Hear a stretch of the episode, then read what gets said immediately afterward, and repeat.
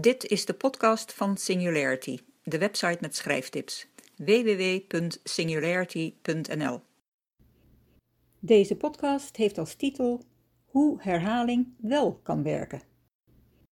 In een vorige podcast vertelde ik je dat je alert moet zijn met herhaling in je tekst. Bijvoorbeeld als je onbedoeld vaak dezelfde woorden of zinnen gebruikt. Dat irriteert je lezer snel. Maar herhaling kan ook positief werken, mits goed ingezet.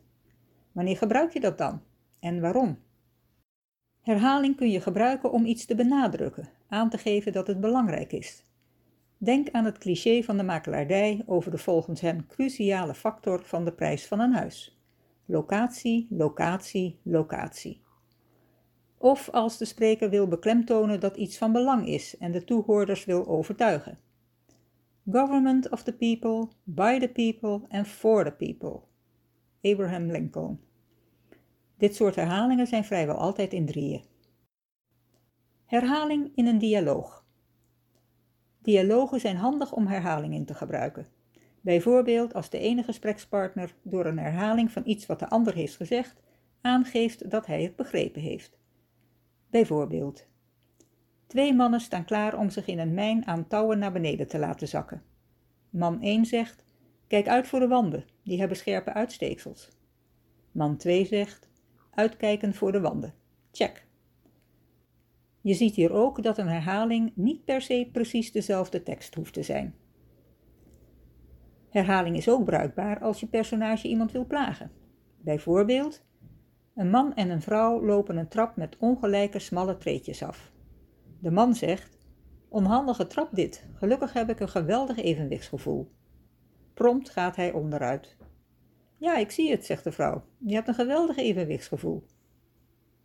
En wat dacht je van herhaling van een woord en zin of uitdrukking als een typische eigenschap van een personage?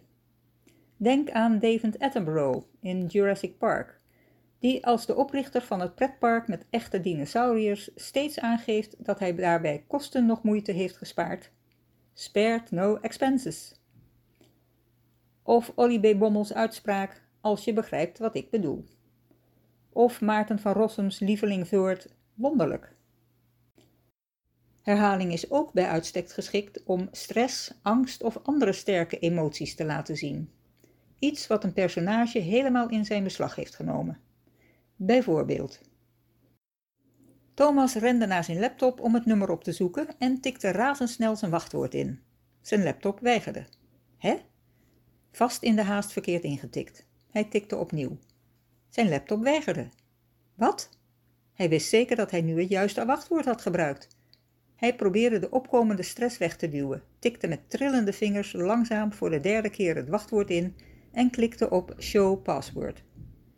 Die klopte. Met ingehouden adem drukte hij op de enterknop. Zijn laptop weigerde. Hoe gebruik je herhaling? Gebruik woorden waarvan je vindt dat ze iets goed kunnen benadrukken in je verhaal. Herhaal die zodanig dat je lezer doorkrijgt dat ze belangrijk en betekenisvol zijn en ze onthoudt. Doe het op plekken waar het de meeste impact heeft. Op de juiste manier gebruikt kunnen herhalingen je lezer of toehoorder overtuigen dat het waar is, zelfs als dat niet het geval is. Denk Trump. Wees niet al te overvloedig met herhaling, want dan kan het kantelen naar irritatie.